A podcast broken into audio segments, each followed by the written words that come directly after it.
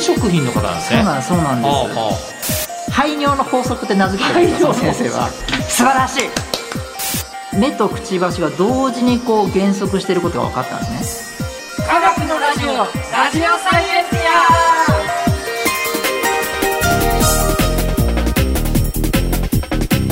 ア科学のラジオこれは日本放送アナウンサー聞きたがり吉田久典が国立科学博物館認定サイエンスコミュニケーターで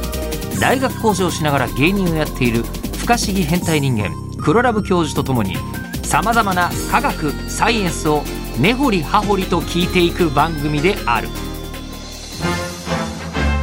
科学のラジオラジオサイエンティア間違った話はしないけど正確さにこだわると逆に分かんなくなるので興味を持ってもらえたらこの世界はめっちゃ細かく説明してくれる人がいるのでそちらを参考にしてください。うん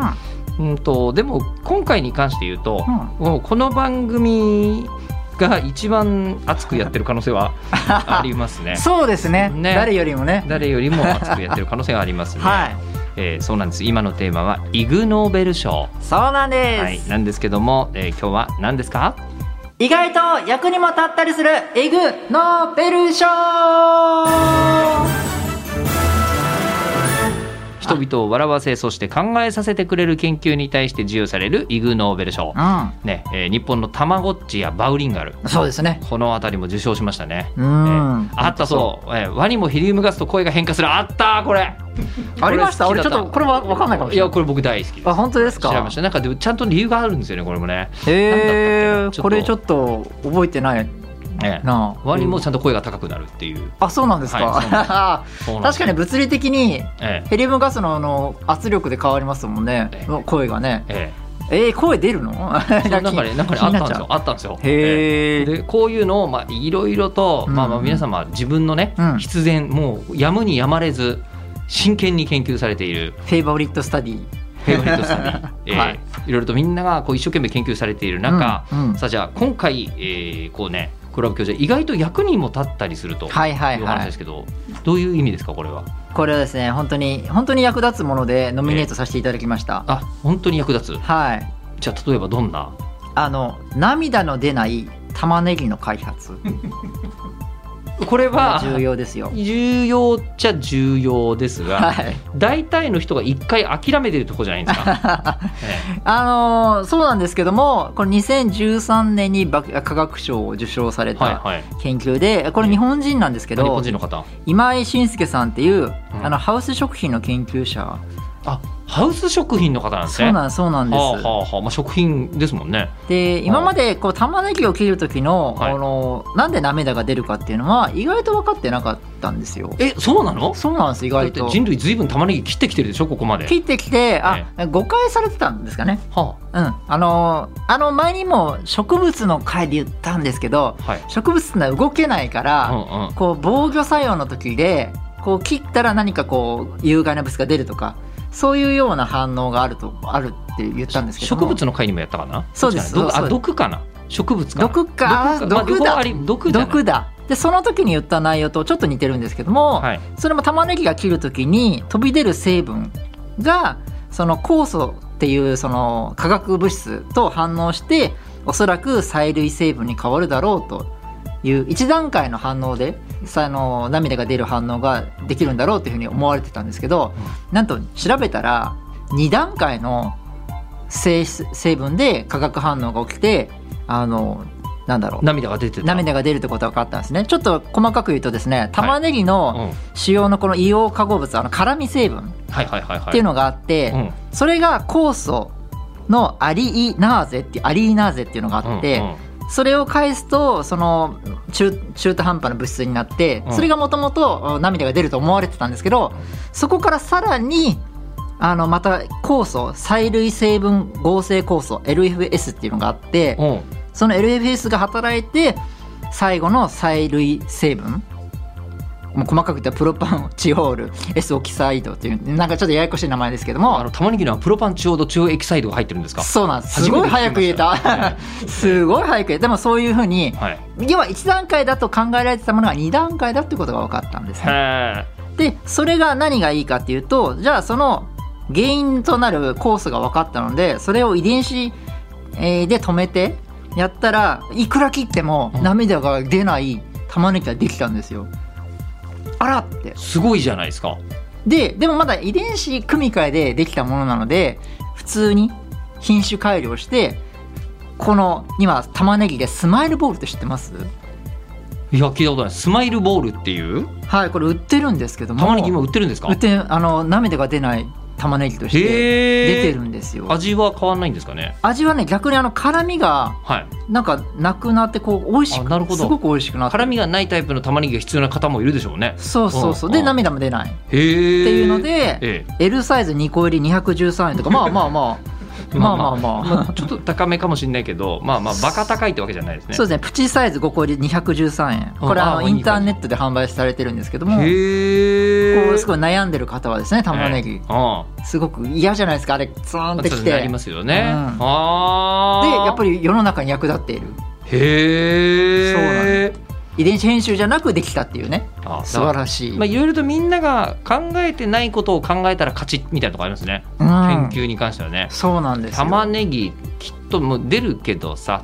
できないようにとかできないと思うんだけ どみたいなそ人がいやいやできますよとハウス食品の今井さんが頑張ったらこうなったんですうね全然涙出ないびっくりしますよ、へえこれはいいと思いますいいですねっていうことで、うん酵素の反応も分かったし、はいはいこの商品にも役立つってことでちょっとノミネートさせていただきましたいやこれはもう本当に役に立ってんじゃないでしょうかそうですね今だって普通に聞いてて今日のカレーにしようかなと思ってた人とかああスマイルボールにしてみようみたいな人いるかもしれないちですよょちょっとねスマイルボールで検索していただけたらねそうですね多分出ると思うんでねははい、じゃあ続いての研究は続いての研究はおしっこの時間はだいたい21秒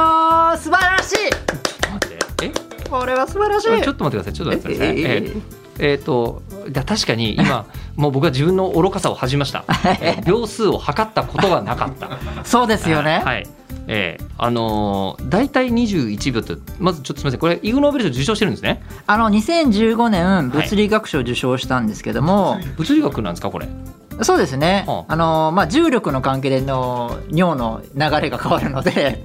ああそういうことそういうことなんですよ生理学賞とかじゃないんだそうなんですよ、はあはああの男も女も人も犬も牛も象もほぼ全て哺乳類は大体21秒以内のおしっこってことが大体分かってまあプラマイちょっとあるんですけど、はい、まあまあまあそれは僕個人でもありますから はい日によってあるんですけども、えそういうことは意外なことが分かった普通なら大きいえー動物ほど長いとかあーこれちなみにどどこの誰がこれ研究したんですかこれはですねパトリシア・ヤングさんっていうことでして ええはい、まあ外国の方ですかねまあ、でしょうでしょうね 漠然としてますね漠然としてていいと思いますけどでも確かに言われてみると人間と例えば馬とかだったりするとう、んなんかでも馬のは長いみたいなことをうんうんうん言う気がしますが、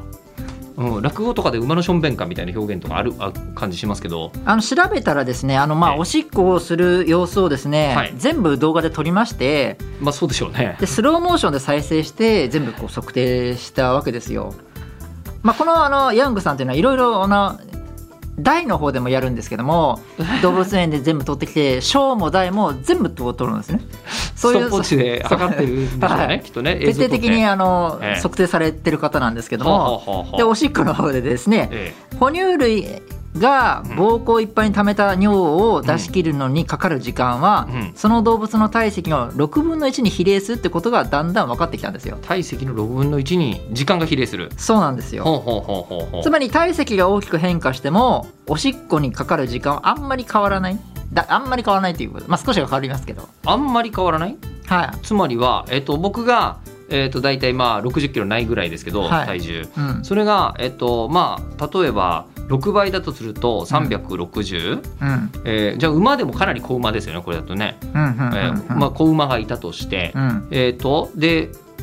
に比例するつまり私が、うんえっとまあ、21秒でおしっこするとうんすると、うん360キロの馬もだいたい、えっとうん21秒 で、そうだだいた終いわるまあプラマイちょっと13秒あるんですけどまあ、プラマイ13秒まあでもまあ結構でかい13秒ですけどねでもあいつ意外4分尿してるせいってことはないってこととですよそうそうなんでですよ、あでも言われてみるとそれは不思議これ排尿の法則って名付けてるんですよその排先尿生のは素晴らしいこれ素晴らしいなと思うんですけど排尿のもセオリーですねこれねなんでかっていうとこれ実は重力がポイントで、例ええばあそですれけでど物理学賞なのかそうなんですよはこれ象例えば象で言うと尿道は直径1 0トルなんですねあ直径そホースでもでかいようもでう長さは1メートルらしいんですよ 尿道がホースですねでは管が長い分尿は下に行くにつれて加速していくらしいんですブワーンだから物理学ですよ本当 にっていうことが分かったんですあね確かに必ず上から下に行くもんですしねそうで、うん犬やヤギとか、まあ、中型の動物だと尿管が短いんですけども重力による加速も小さくなるから排尿の速度が遅いんですけども今度象より膀胱のサイズ小さくなるからうんだからとプラマイ同じになるえっとじゃあさっきのはい6分の1を今度僕の体重の6分の1にしましょう、はいえっと大体じゃあ1 0キロの、はいまあ、子犬はいるよね1 0キロのうん子犬もうん大体21秒ぐらいでうん尿が終わってんじゃないのかってことですよそねうそうですね満帆な時ですねであの膀胱のサイズが違うわけですよねそうそう確かにそうなんですよそうた考えだてみるとそうこれあの排尿の法則はちょっと適さないのもあってですねほう体重 3kg 以上の動物だったらそういうことが分かったんですねああまあさすがにちっちゃすぎちゃうとネズミぐらいまでいっちゃうとそれはないよねみたいネなズミとかコウモリになると、うんあの排尿するのに1秒以内で済むらしいんですよほポッて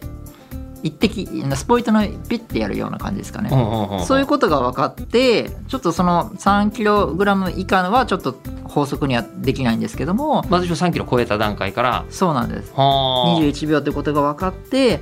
おおこれはすごいということでうん、 受賞されました確かに気づかなかったですあのですよね象の尿尿タイムと、はえー馬の尿タイムと犬の尿タイムと自分の尿タイムを比べようとは思ったことないです、いですよねうなのでそういうことが分かったのでこれで調べてる人がいなかったんですねん、いないでしょうねこのモデル作った人がいないと思うんですけど、はいあのそれわわーい分かったって言って以上なんですかで僕はもうまたこの先生ねまた別に受賞はしてないんですけどこの後また研究されていて僕これが好きなんですけどはい便なんですよさっき言った うんこもまたやってくださいまして、はい哺乳類だと大体12秒だってことが分かったんですねあそちらの方が早いそうですね尿よりもあのちょっと汚いかもしれない人間がうんちを出すのにスピードは1秒間に2センチなんですねそういえばそうだね確かに分 速分速分速はい分速犬は1秒に1センチなんですねはあ象は1秒に6センチなんですけども確か長い早いねはいは人間も犬も象も1回の排あの排便にかかる時間はだいたい12秒ね大きさ違うのあ全に然違いますよねうん不思議でうんなってことが分かったんですねななんでかっていうのもまた研究されていて、え象の長さはこうまあ40メートルぐらいの直腸なんですね ちょっと想像し40メートル40メートルのはでその濃い粘液でこうソリのようにこう斜面にこううんこがこう下がっていくので速いあはあでも下痢とかだってもっと早い7秒ぐらい前後したんですけどもそれも研究されてあい下痢るも方調でべたんですね随分調べたらしいんでパすトリねシア・ヤンさんははいああヤングさんかということを動物園とか公園とかで観察してへえあの動画とかであの調べた先生なんですけどほもうほうほおそらくこの研究はですねあのあまりうんこしてるとその匂いが出てきて狙われちゃうじゃないですかうそっかそうなあののハ尿もンねターハンターもそあのこうここに鹿の糞があるそんなに遠くないぞとかやったりしますよねうそうなんですはあはあだからはあ早くやんなきゃいけないんですよ全てなる外敵に狙われちゃうんだ狙われちゃうはあだからあのおそらくそういう限界時間はっていうのがその21秒とか、まあ、排便で12秒とかのなんではないかっていう考察がされていてすっげーってなったんですよ重力のあの力を最もうまく活用して、はい体の外に出すとそうなんですあのすみません一つだけ、はい えーすみません今日は役に立つじゃなかったのあそっかこれどう役に立ついやこれ役に立ちますよどう役に立つのあなるほどこのね粘液あの便のその粘液がこう速くするっていうのが、はいはいえー周りに回って、ええこれ宇宙服のは宇宙服の開発でちょっと役に立つみたいなことがあってですねえどう役に立つのこう宇宙服でこう用を足す時にですはねいこう、自分の肌とこうくっつくのは嫌じゃないですかまあねよくあの脱げないからね、はいおむつしてるみたいなすぐできなくなっゃちゃいますし、うんうんでそれ不快感もありますしうんそれで粘液を使ってそのなんか粘液みたいな物質を使うと早く排便できるということでええそういうのに役立ってますあ体にくっつけとくタイプじゃなくて、 はい宇宙服の場合は、まあムーって出ちゃったら、はいあの自分の体とはちょっと別のとこでこう出し保持しとくっていうことはいそういのうために、そうですそうですそういうはあのに役立ってたりするので、ええまあ、まだ開発段階なのであれなんですけど、でも開発してるんだそんなそうですそうですここの論文とつながったんですねそれそううんこと触れ合わないデザ インさすがですね、触れ合わないデザインはい、へえヤングさん素晴らしい素晴らしいは確かにいそういうこともあったりしますこれが役に立つはい、ままさか宇宙服の開発に役立つと思わなかったですそうねですねうんじゃあ続いてまだありますかはい今度はですねキツツキですねはいキツツキに頭痛がないのはなんでっていうのでこれ2006年に鳥類学賞、ねえねえねえごめんなさいごめんなさいこれ大 事ですえなんですかこの人はえ鉄腕とトムこ れ受賞したのは、ええええ、キツツキが頭な痛くならないのなんでだろうでしょこれそうそうえこれでもねすごく重要でして、はいはい調べれば調べ調べるほどこれはあれなんですけども1秒間に20回木をつつくんですねキツツキあのはキツツキさんあはでも調べ1る秒間20でも高橋名人が1秒間16連射とかなわけだかおーだらからあの人も多分 それといたて工具っていうかもしれま指せにんけはど、ね、えで1日につまり1200回続くらしいんですねえ、1日に1200回はい木をでそうでうんキツツキにかかる力は一一度に 1200g らしいんですね結構ですよねえっと時速に 25km のスピードで壁に顔を衝突する ぐらい人間で言うというような感じで痛い痛い痛いそれは痛いで人間だと 150g で力かかっちゃって気絶しちゃうらしいので 150g ではい10倍近く耐えてるんですかキツツキはそうなんですなんで耐えられるんだって話でそれに気がついたんだカルフォアニアの大学のアイバン先生とか塩部教授とかいろんな先生がですねはい研究をしたんですねはいなぜ目は損傷しないのかそんなこんなだんだんやってもそうですよねそうなんですうんうんそれでいろいろ調べた結果ですねえ人間頭蓋骨がこう厚いこうスポンジ状でヘルメットのように脳を守ってるというかえキツツキははいほうほうほ頭蓋骨にこうねびっしり詰まってるんですよ脳がううんこの髄液がほぼないのでうん人間だとず髄液があるのでこう動くとこのなんだろう中にある脳メロンパンみたいのが揺れちゃうわけね揺れちゃってううんちぎれちゃうんですけど、うんうんやばいこと起きちゃうんあですけどなるほどあのえっと豆腐だああ豆腐が水そうの中にあるみたいな感じですそうねあそうですそうです、うんうんこんなんやってるとなっちやゃうっんてるですけどとグズグズになっちゃいますよね豆腐がはいねうんでもその隙間がないので、うんえーいう構造になってるんだとか水じゃなくて、はいえっと、もう水とかも全部なしでもうなしでみっちみちになんて言うんでしょうねあ絹のごしじゃないけど、こうえっと、高野豆腐みたいなものをあ使ってるっ そうそうそうそうそう、ていう感じそうですそうです、ねそういうふうになってることが分かったんですねあキツツキは。ははいあはあはああとまだまだ全然あるんですけどもあとそのもうままぶたというか目目も損傷しちゃうのでそのまぶたがこう分厚いとかこぼこぼれいないようにこうバンってやった時グッ目が出ないようにへするにはそのここが意外と丈夫だってことも分かったしえこの筋肉のところも口の横ですか口のところにつながってこう筋肉も力が分散されてあのうまくいくっていうことがだんだん分かってきたりしたんですね。えええええうんっていうのが分かってこれバイオミメティクスえ出た前回の前にやりましたよね前回のいろんなところにつながってるのであでキツツキの構造を使ったこうヘルメットアメリカンフットボールのヘルメッあトああなるほど応用されたりしようとしているんですあね。確かに、うんまあでもアメフトの選手もそうだけどそうじゃなくても頭部守んなきゃいけない人にうは、ん、キツツキの研究はまあ役に立ちそうではそうであすりよますね。ね。うでん、うんこうつい最近です2022年7月はい、キツツキは、うんその今僕さっき言ったあの力をこう分散させている吸収しているって言ったんですけどそれだとうまくできないじゃないかっていう反論の論文が出たんで すよこの研究に対して。この研究に対してほうあのイチャモンがつきましたっうん、ていうのが2022年7月に出た論文でそれはちょっと待ったという人がいてうん、力を吸収しているとキツツキがこうつっつけないっていあうことが木に穴が開かないじゃん開と。かないじゃないだからそこでここのあの、うんくちばしの周りの筋肉で吸収してるってのはおかしいだろうと。おかしいだろうとでもうその先生がまた調べたらうん、こう同時にこの目目とくちばしが同時にこう減速してることが分かったんですねもし吸収してるんだったらこあタイミングが別うずのはずれなんるだはずだろうっていうことなんをか口口のタイミングと目のタイミングが別のはずなのに同時に言ってんだから、はい吸収してねえじゃねえしかと。てねえじゃないかっていう論文が出てですね、はいはいあなるほどねとうんうんこの説はずっと信じられてきたんですけどもなんとこの最近、まあ、そういう論文もえ論文っていうのはいろんな研究されて徐々に徐々に否定され否定され否定されだんだん本当に違ったねっていう風になったりするのでわからないですけども今一つ否定の論文が出てきています。はい、うんっていうような状況ででしてね結構いろんなシミュレーションもそその先生もやったら意外とキツツキはですねこうハンマーみたいなうん感じで吸収してるわけではなくてもうか全部硬い全部それがこうやると掘れるんだっていうのをシミュレーションでこの先生は明らかにしているっていう感じでいう研究があるんですね。 うんなのでであのキツツキってあの体人間とはちょっと違って体重があの軽いじゃないですかう。ん軽い動物は人間のそういうのとはちょっと該当しないと同じように考えちゃうんですけど人間さっき言った通り 150g かかったら気絶しちゃうとかあるけども、キツツキはちょっとちっちゃいので人間とはだいぶ小さいのであのそういうことは起きないとうんいうふうに反論があるとハエとかも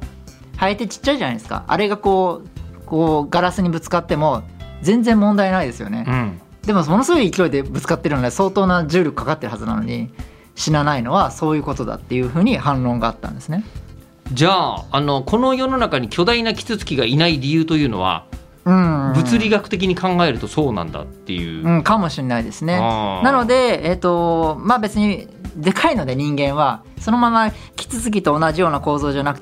まあ、ヘルメット合ってたかもしれないんですけども実際ちょっといろいろいざこざが今ちょうどちょうど起きたキツツキ論争がキツツキ論争が。っていうのがあってちょっと熱いなっていうところで僕はこれ好き次にはいもしかしたら、あそのうイグ・ノーベル賞はそこから生まれるかもましれなたい、そのはい、っていうのでちょっと上げさせていただきました。ひょっとしたらノーベル賞も生まれちゃうかもしれないですからね。かもしれないですからね。そうからねえーということで、はい。はいえーイグ・ノーベル賞本当にあのこれ選考どうやってるのか改めて知りたいですね。知りたいですね。僕そのところ掃除やりたいですね。中途選ばれたあい。偶然偶然偶然いやでも偶然通りかかればいいらしいですよ。よし頑張ろう。ちょっともうそれかもうイグノーベル賞僕取ろ。そうですよ。そうそうそう頑張ろう。うん。う。次の研究でね、今、ちょうど今新しい研究しようとしてる最中なので。あいいじゃないですか。だってイグノーベル賞目指そうと思って目指したらダメだと思うんですけそど、うですね。 真面目な感じで、真面目ね、な感じ結果的に結果的になればいいかなっていうので。いきますよね授賞式ね。あのサイエンスコミュニケーションの研究でじゃあ取ろうと思い ます行。きましょう。言っちゃった。ノーベルイグ・ノーベル賞宣イ言。グノーベル賞宣言。よ授賞式いきます。ろしくお願いします一。分ネタちゃんと作家さんも入れて考えましょう。あ、うわすご いい。強い味方ですねね。はい滑るの得意なんで僕ね。摩擦係数が低いんですよ。 はい、まず血圧低いんで。その研究じゃないですか。そっちの方がいいかもしれな い。なぜ摩擦係数が低い芸人が生まれる生のか。まれたのか。ねということで、えー番組では聞いてる方からの質問を募集します科学的に気になること黒ラブ教授に聞きたいことはたまた今回は研究してほしいことかもしれませんね、うん。えー感想などは科学アットマーク 1242.com KAGAKU アットマーク 1242.com まで送ってくださいまた次回お相手は吉田久典とイグノーベル賞頑張るぞ、黒ラブ教授でした。まだ何もやってないんですよね頑張っている。やってない。